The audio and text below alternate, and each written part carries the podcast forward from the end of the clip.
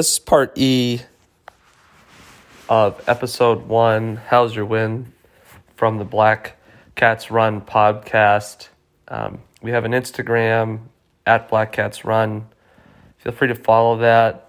That will be a space down the road where folks can uh, contribute topics or questions that they want to hear discussed um, or you know points of view that they think should also be represented. So feel free to check that out and give that a follow so that we have that as a space for further discourse. Here in part 1E, what do we want to talk about? Well, this is going to be our exit ticket by way of conclusion. And the goal here is to try to identify, you know, what are the actionable applications of this. Now, little tiny caveat here.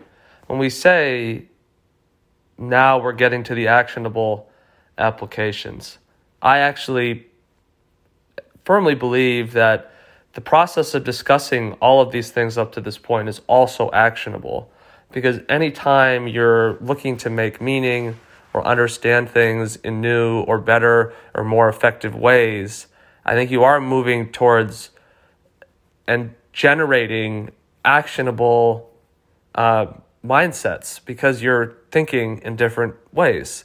And that's going to cause you to view things in different ways, in more dynamic ways. It doesn't mean being rejective and replacing with some other dogma. It means increasing our flexibility and our capacity to think in a meaningful sense about the variables that we're encountering, right? And we're trying to empower ourselves to not look for this algorithmic notion, right? I think maybe a lot of people instinctively would question why could a running watch supposedly know um, everything there is to know about your recovery or about your training um, and these kinds of things and yet I, I'm sure there are people out there who sort of displace that skepticism and assume, well, you know, this must be the way to do this.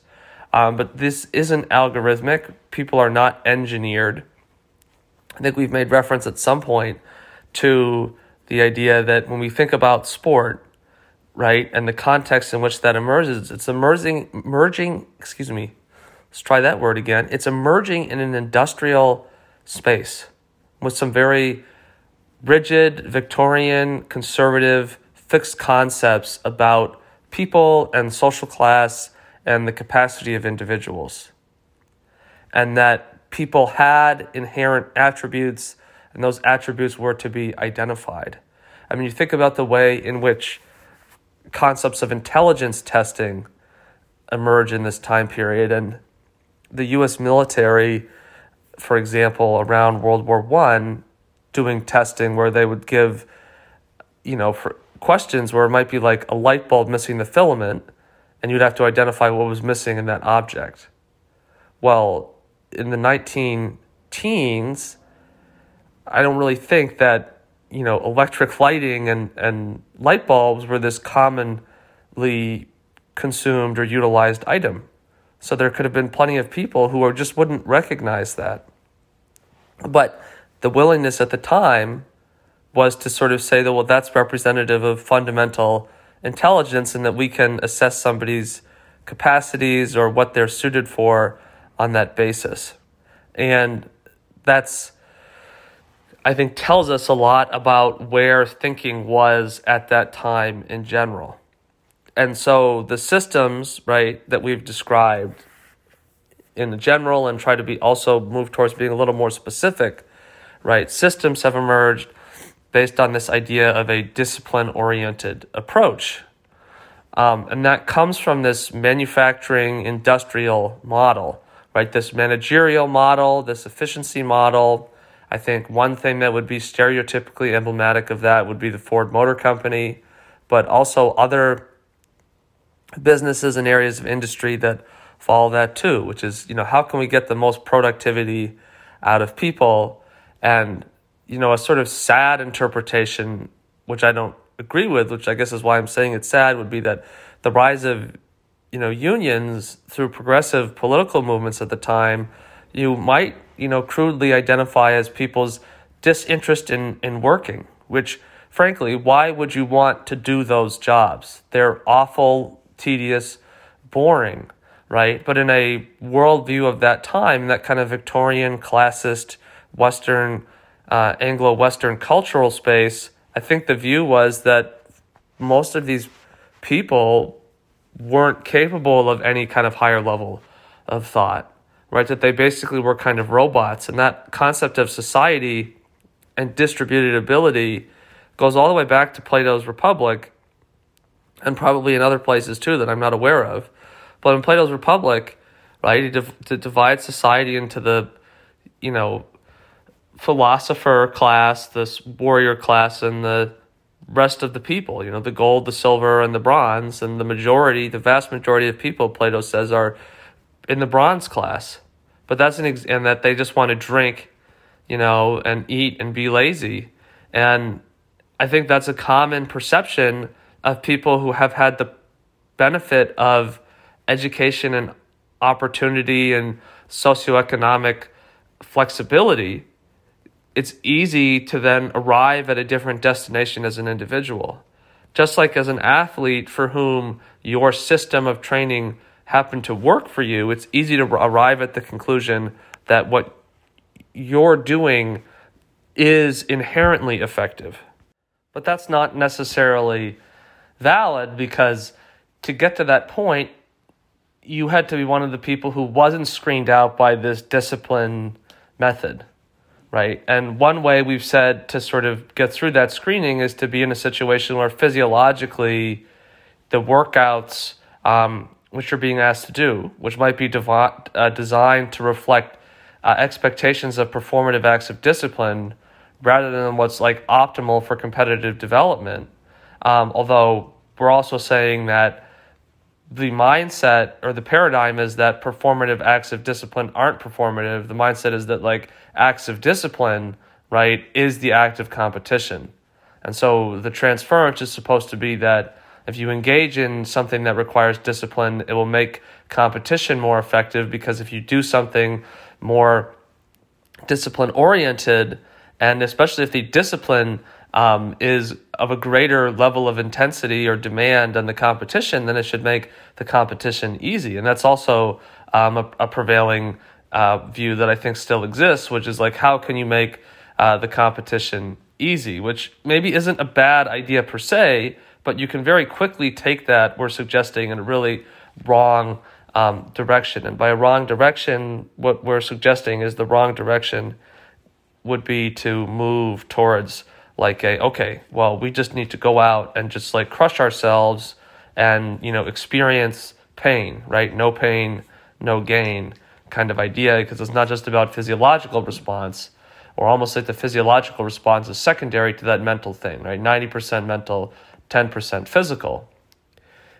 But the belief of these sort of that it's worth screening people out is a core cultural belief at the time ideas about training in modern sport are really starting to emerge. You know, and yes, you know, people are there's evidence of people running and you know trying to time things. I mean, obviously the mechanism of timing and the ability to construct and mass produce produce watches um, for a lot. I mean, most sports have some aspect of timing involved. Um, you know, baseball is probably one one of the few instances where um, you don't see that. And I want to say cricket as well, but I don't know if I'm embarrassing myself because there's a time component of cricket that I'm not aware of, but I don't think there is because I'm pretty sure cricket um, was something that established well before um, sort of the mass proliferation of you know handheld timing devices. But that's also the timing device is also a product of industrialism. It's also a product of streamlining and efficiency and this idea of of calibrating stuff on that that, that basis of what can you do per time being the most meaningful. And we've seen, you know, today that time performances and, and running have totally displaced things. And you've seen now that you have a power meter as a system of measurement in cycling, you've seen that totally displace things. Um, you've seen, uh, and certainly in swimming, right, it, just like running the clock, the t- uh, is more significant. And I think you even see record progression in swimming happening at a different rate. Um, you know, happens more quickly and easily than it does in the sport of running, which I think just creates even more emphasis on the value of the time performance. So these approaches, right, are coming from this worldview at the time. And I think that's the concept of bias.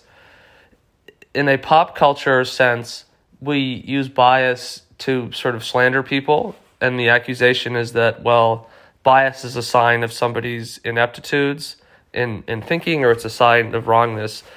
And it, I mean, maybe in some instances it can be, right? Because bias can lead us to, you know, miss the best possible conclusion. But the other more accurate understanding of bias is just say that bias is inherent. Like we're all producing viewpoints on the world that are influenced by experiences we have. And that's bias, right? And that idea, right, that like to understand and try to build more effective systems or to ask the right questions about systems of training and ask the right questions about what it means to be to have the athletic experience requires us to be aware of the things that are influencing our points of view right not to claim that we can be like bias free per se but to claim to like recognize that well we need to like account for those things as variables right? And you know weigh our decision making and our reflection accordingly. And that's one piece of what's actionable.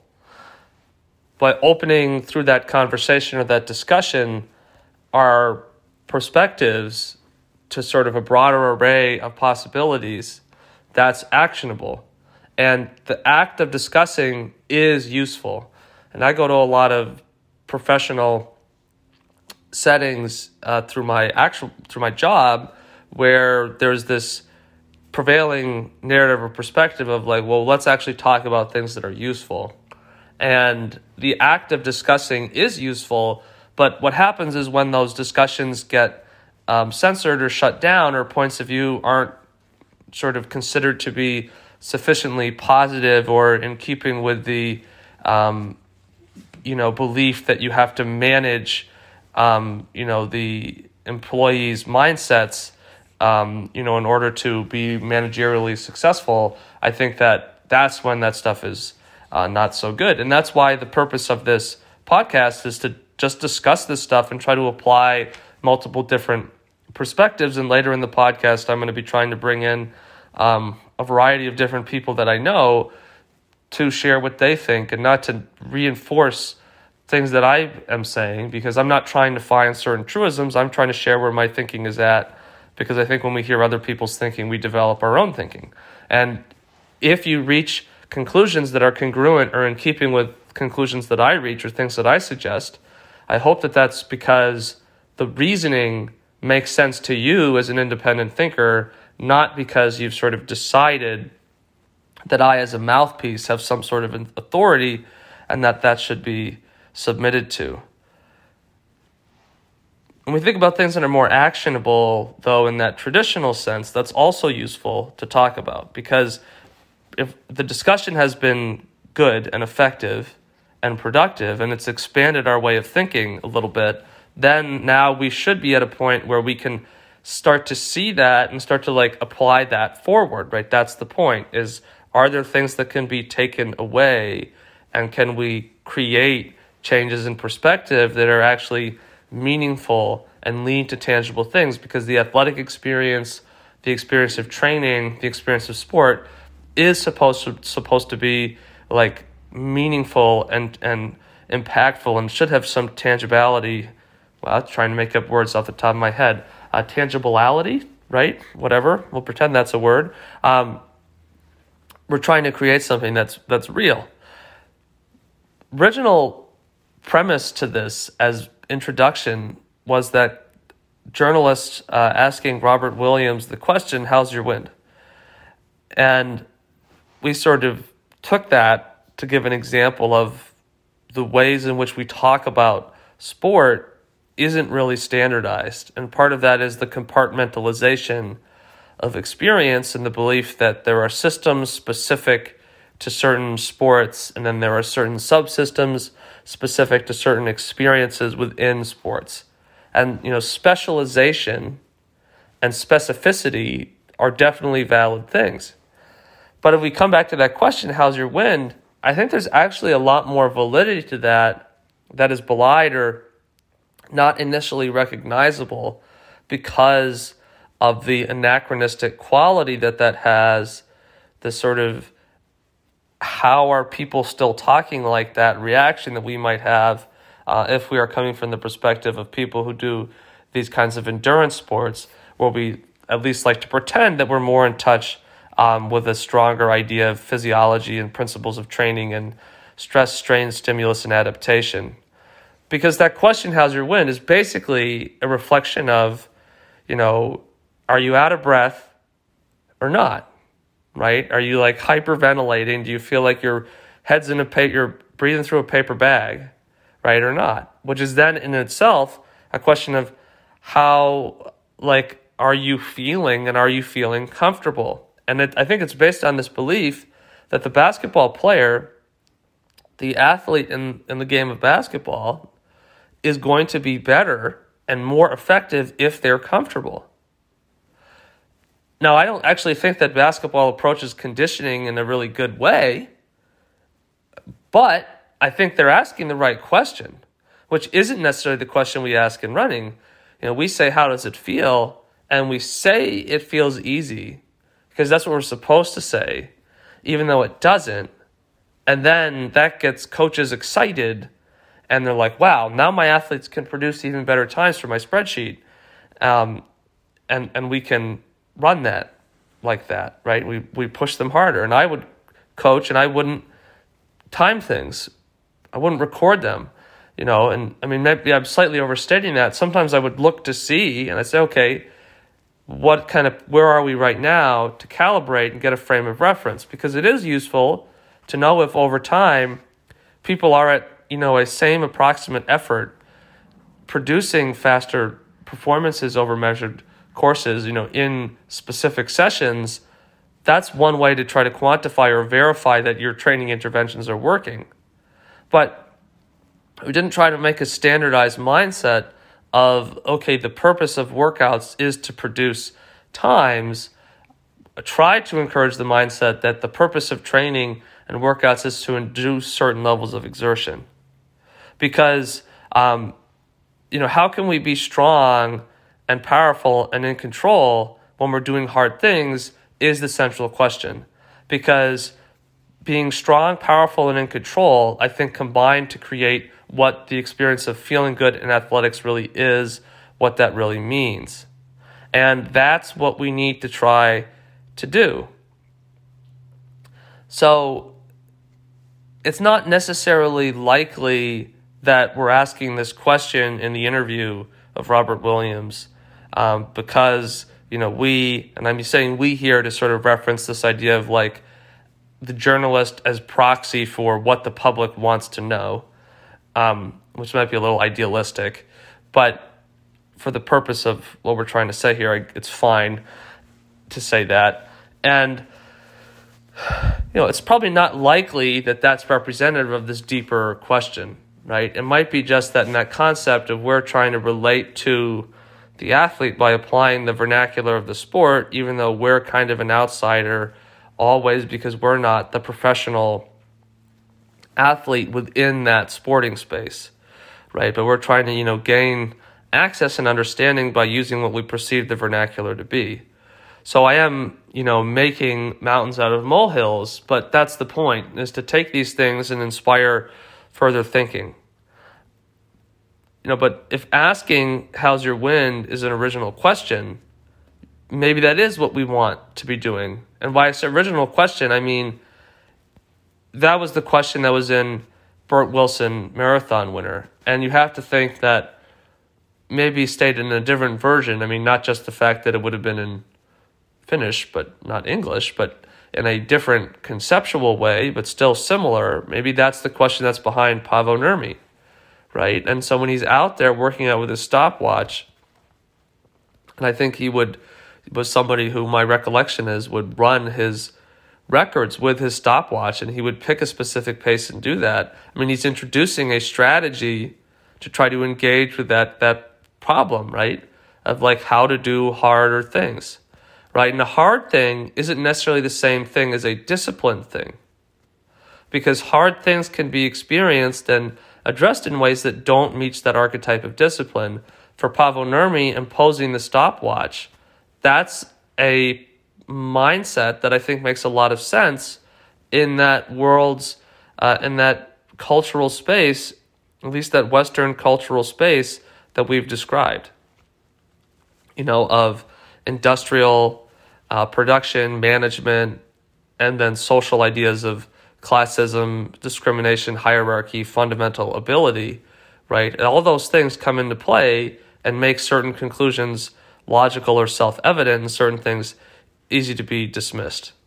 What I'm suggesting is that it's not about trying to find acts of discipline, engage with those acts of discipline, and then through that process, create better results in performance or see improvements in fitness. I think that we want to do is we want to take the hard and make it easy. I want to go back to something I mentioned in the last segment, which I am realizing I, I didn't necessarily make clear. I talked about how uh, we would see with the cross country team that I coached, we would see people get to the state meet and suddenly run maybe a minute faster. And I think I said go from like low 17 to low 16, which in that bubble of performance, uh, there is like a big difference between, you know, low 17 minute cross country races were considered good. But when you get to low 16, now you're on the cusp of really doing something because if you get under 16 minutes, that was like phenomenal. And in that space, right? And that in different states, you know, in different spaces, right, there's those numbers are going to be different, right? Which I think sort of shows the, the value of that, right? Every sort of, you know, it's a fishbowl, right? It's its own, it's its own context and it creates the own you know these ideas of what's meaningful and isn't meaningful which maybe in the big picture like those performances might not seem good to certain people for that level and i am aware of that and the point isn't to trumpet those things as you know outstanding but it's like hey you know this is the frame of reference within that space within that sample right and we need to know those parameters if we're going to interpret the significance of what's going on in that sample correctly so the people that we were seeing make these jumps weren't a part of our team they were people part of other groups. And I want to break this down a little bit more. So, again, that random variance wasn't in our runners. We're seeing this coming from other places. And I remember being at the state meeting, hearing a coach encouraging the athletes by yelling out to them, you know, remember the big workout. And, you know, to me, I had to sort of bite my tongue when I heard that.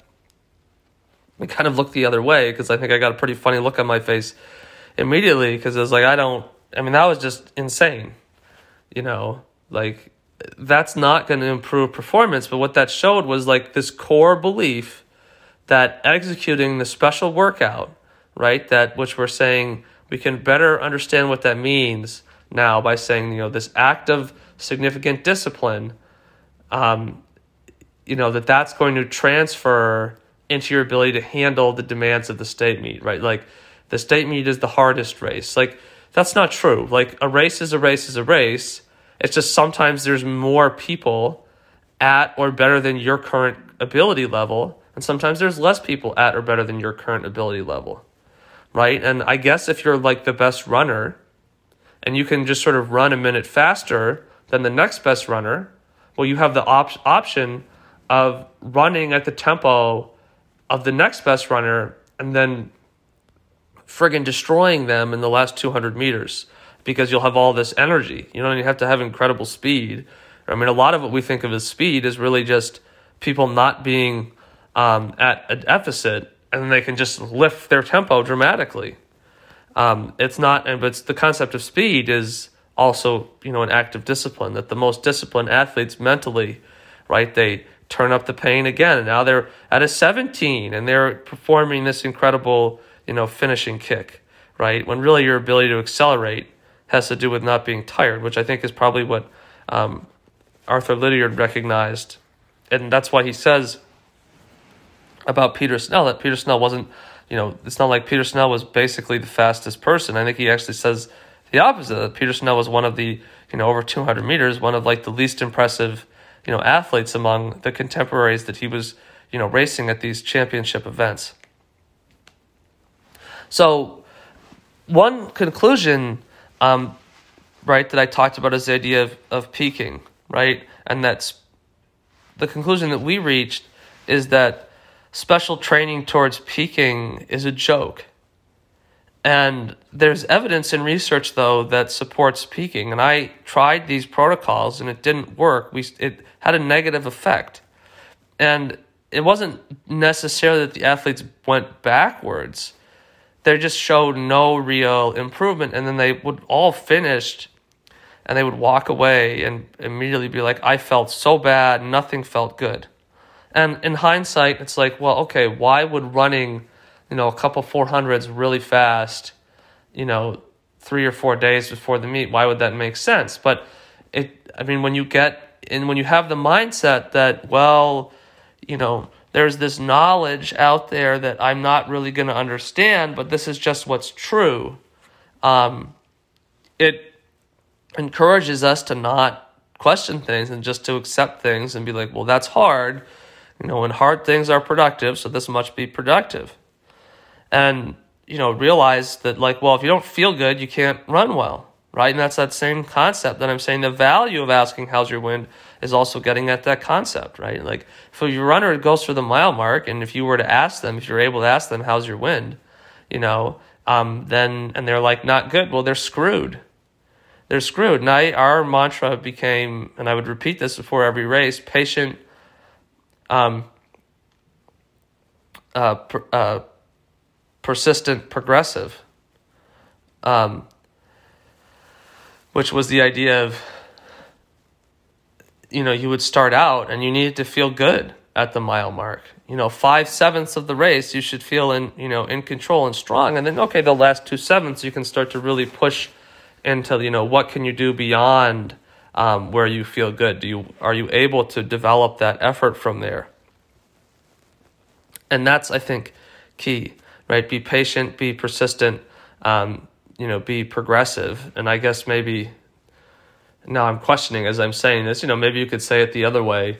You know, maybe it's be patient, be progressive, be persistent, right? Maybe was more of the point, but it doesn't really matter. The idea is that to our, t- I mean, I haven't used that phrase in practice in a while. So like maybe I'm not remembering exactly, but the point was that you're going and you're saying, okay, the first mile is easy.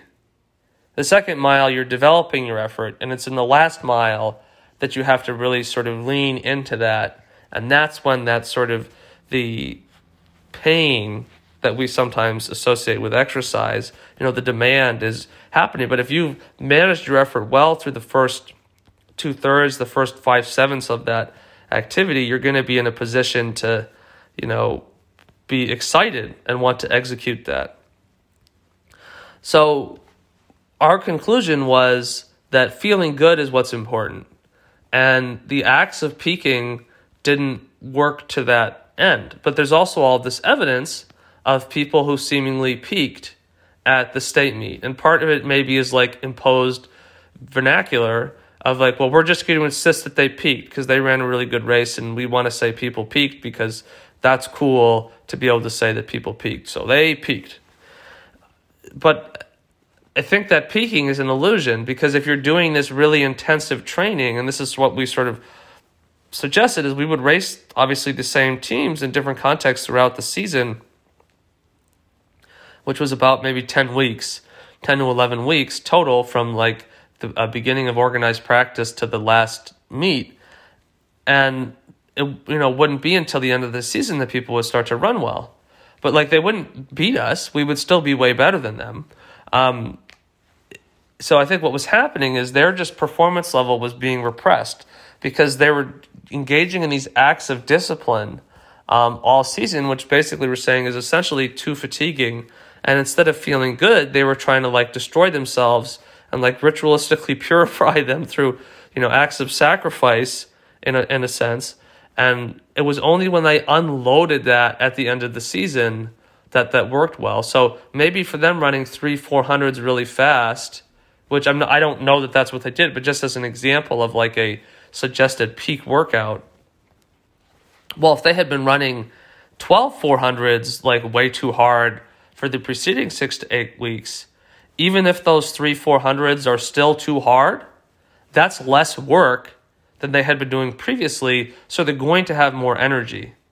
And they might have a higher adrenal response in the race because they finally don't feel as bad. And that's going to kick in and it's going to stimulate them and they're going to, right, again, get that adrenal effect, which is going out there and, whoa, now I'm doing stuff I, I haven't been able to do before. Whereas for our runners, like the goal is to feel good all along. And then if you're imposing these peaking mechanisms, well, for us, that was like asking us to do more than we'd been doing. And the correction was to be like, we already feel good. Okay. And we want the key thing to break down here is, and this is an actionable conclusion, is it's incorrect, I believe, to say that, well, you know, those athletes did better. I think those athletes would have been from the other teams. They did better than you guys at the end of the season. No, because they didn't beat us. We still crushed them. And, you know, those groups, those programs, basically could have been running well all along. So they were basically just denying the athletes the opportunity to be running at this quality level all along. And I think that's probably what have improved their ability to race well because they would have had better training. Would have been more effective if they had felt good. Would have been more productive. Um, mean, like holding athletes out of races, which to me is, first of all, let them race. That's the point of the sport, right? But it seems like every program, no matter how good their best runner was, would basically decide, well, we've got a best runner, so we're just going to hold them out of half of the meets. Um, and there was uh, the last season I coached there was a guy uh, from another team who didn't race, who did one meet the whole season to be so to ensure they were qualified so they could actually participate in the state meet. And our best runner, you know, had to do battle with this guy. And it made it really an interesting kind of uh, story or narrative, right? The guy who sat out all season versus the our runner who like you know, was doing it what people thought was like the old school way, you know, raced and raced and raced. And our runner prevailed. And I would say that that um, the runner who sat out was probably in a in the this is something we'll talk about in later episodes, the concept of talent. But that runner was probably you know in the colloquial sense more talented than our runner, but it didn't matter. And I think if our runner hadn't done all of that racing, I don't think that they would have had the you know cognitive development and tuning necessary um, to get to that to do that. And if our runner had tried, um, you know, if we had imposed a peaking protocol, I think then our runner definitely uh, wouldn't have been able to handle that. But you know, kudos to him because he really executed well, and I think he you know showed and demonstrated the benefit of all of the work that he had done in order to you know take that guy to the woodshed week after week in that postseason. So I think you know it speaks a lot to that difference. So, you know, what we were trying to do um, is, you know, we did work that was more effective. Like our strategy was this feeling good strategy and trying to get the athletes to where, you know, they were running and they weren't winded, right, to use that old school language. But we're going back to that original question from the beginning of this long century of sport how's your wind? And we're pursuing it in a different way right? We're saying, okay, let's build a new response to this. Let's feel good. So we tried to do work that was more effective. And that's what, as athletes, I think we want to do. And now I'm talking about in the context of running, but I'm speaking in general. I think this applies equally to cycling um, because I think the concepts of endurance training aren't domain and system specific, they aren't siloed like that. I think they're ubiquitous. And I think it's just then, you know, interpreting, okay, what would be the specific manifestation of these concepts? And it has to be done like that because different athletes have different levels at any given time. You know, within their, and then within the different sports they're doing, you know, different amounts of work are possible or impactful. So we had a higher load of training. We did more training.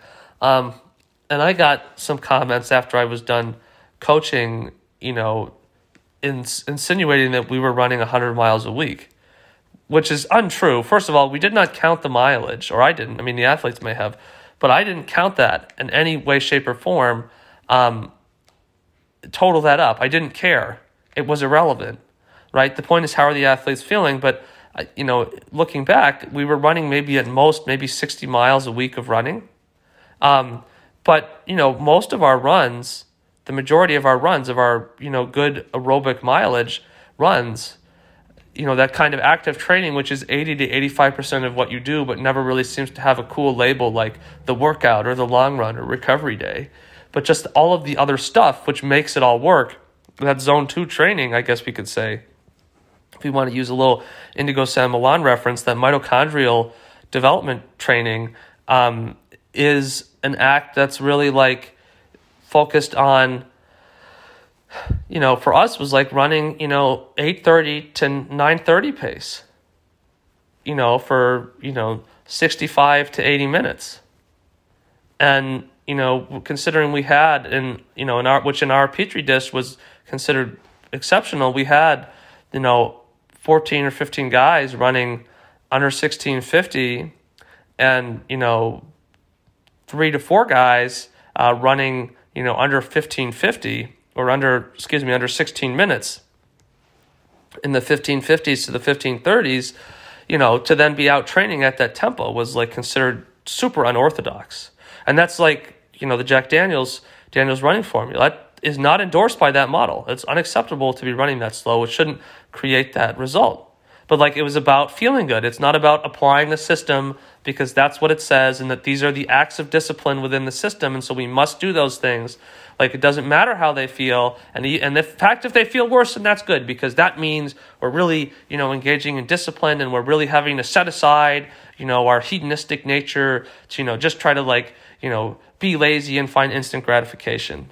But you know, because we felt good, we were able to do a higher load of training than what other people were doing. And I'm sure there were individual athletes um, who from teams who probably were running way more total volume of activity than we were, at least measured in miles. I think that because of our training pace was so relaxed that you know our actual you know volume measured in terms of minutes may have actually been the highest, which I think raises another question of like you know how do we want to measure or quantify the quantity of training that we're doing? Because I think when we do that uh, in different ways, it can cause us to reach very different conclusions. When I think about how the Lydiard athletes ran, you know, I think that sort of core, um, you know, running volume of 100 miles a week, which seems to be the total volume of that, you know, steady aerobic work, which you might say is that zone two, zone three type intensity.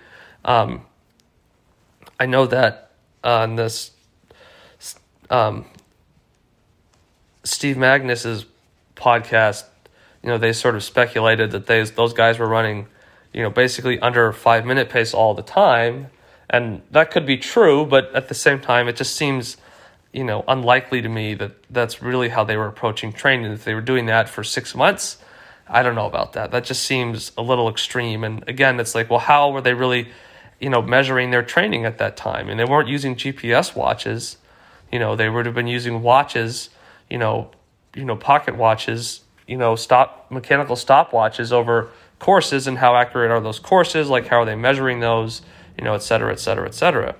So, but right, I say that those guys were running, you know, maybe closer to averaging maybe six six minute pace, you know, so they're 100 miles a week. That's about 10 hours a week. And I think our guys, we were probably ended up doing about 10 hours a week of training.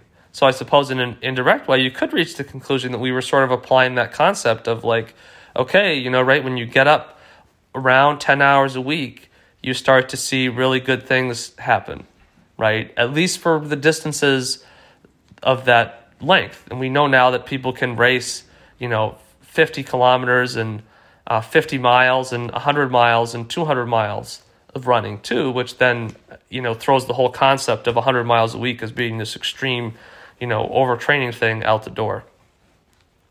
So, because of our higher load, right, that was possible because we focused on feeling better, and running at a slower tempo was a way to do that.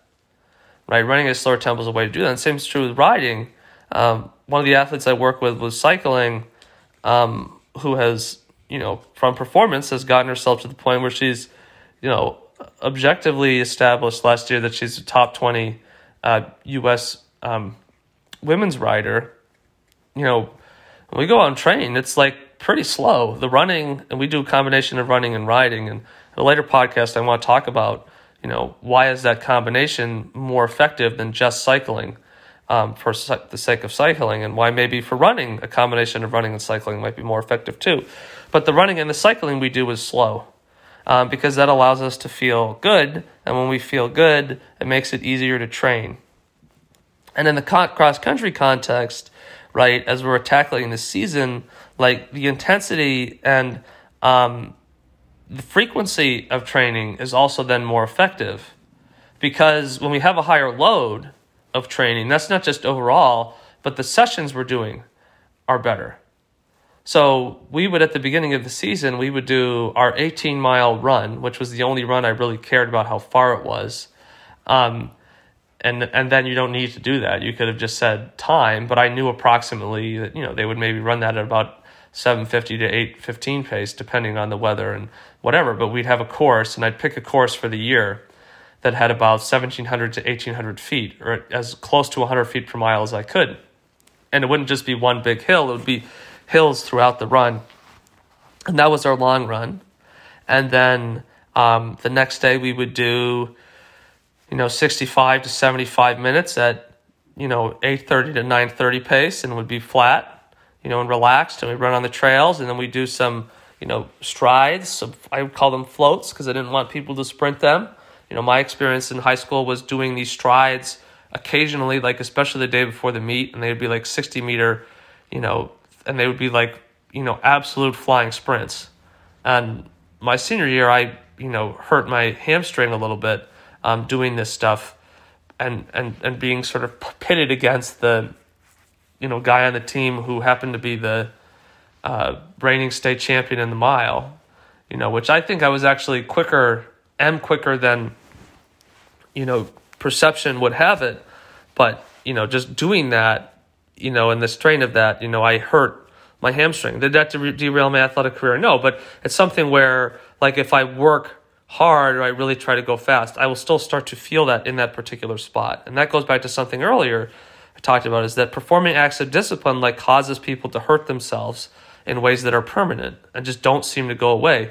And, um, you know, for me, you know, that's pretty trivial, and I've been pretty lucky with sports injury in general. But like the fact that that's still pre- prevalent, and and you know, in college, if we do fast work and and two hundreds, I would start to feel that in that same spot in that hamstring. Um, so for us, right, not pushing it to that level. So, but then on the Wednesday, we would do um, twenty by two hundred, where we jog for a half an hour. We'd execute two hundred on 200 off, which you might think of sort of like a, structured or a supervised kind of a fartlek. Um, and I sort of just articulated it as that zone four to zone five feel.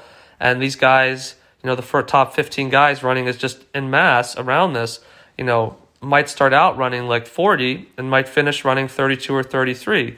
And it didn't matter that they did that. That's just what happened is they would feel good. And as they would feel good, the rhythm would develop. And they'd feel stronger. And I would right? Encourage them to cruise at the end because I knew that you would start to feel charged up, right? And you and you'd feel good. And that, but the point is that allowed you to execute that work. And that dynamic of being going around the track, doing twenty two hundreds feels like an epic thing, right? But it's actually not that difficult. You're just doing five miles where you're just sort of or eight thousand meters where you're just sort of alternating like okay up tempo relaxed up tempo relaxed right and the recovery for that was probably you know 80 seconds. They would probably take them about 80 seconds to jog the other 200. So it was very rhythmic and it felt good. And if it was hot, we stopped after 10 and people would get some water and we do the next 10. It wasn't critical to do it. And then we would jog for another half an hour, right? And so we're doing these things, we're focused on feeling good, but we're also feeling good on the level of like, wow, we're training and we're doing this awesome training and this is so cool and exciting, right? And I really reinforced it. Nobody's training like we are. And that was true but it's also significant to feel that way because that's exciting about training is like to do things. I talked about like this is our creative space. Like we get to invest in that and you know making sure to the extent that I could that the athletes felt that and then like we're a part of like we're all doing this together. Like we're applying this unique process and we're benefiting from that and that that should be validating and exciting. Thursday, again, we would do the training where it would be, you know, 65 to 80 minutes, relaxed, same, same thing we did on Tuesday.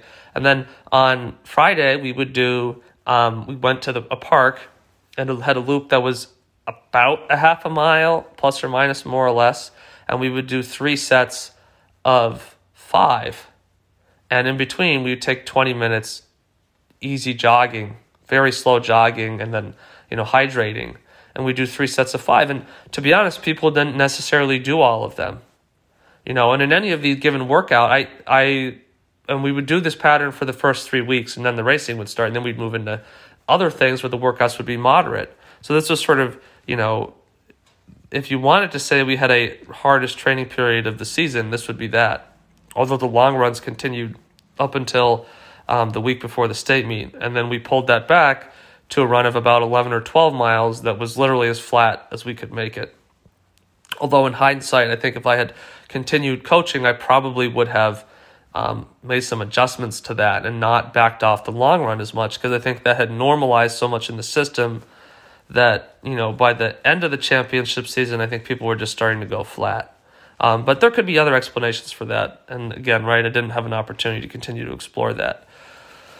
But, but you know, with those 800s, you know, some people would be able to do all of them, but some people might do two sets or they might, you know, do five and they might do three of the next set. And it, it didn't matter, right? When people were done, they were done, you know, because, and they were, in, they were empowered to talk about that.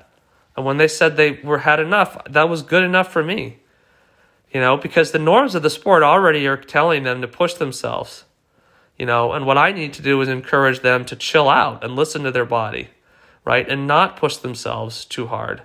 So if they're telling me they're tired, they're tired, right? And when you start to feel tired, you're tired, right? Recognizing that. And I talked about how for me, I still have a problem where I try to go too hard too early because I think that's what it needs to feel like. And the reality is, it shouldn't feel like that because you can't perform well if you don't feel good.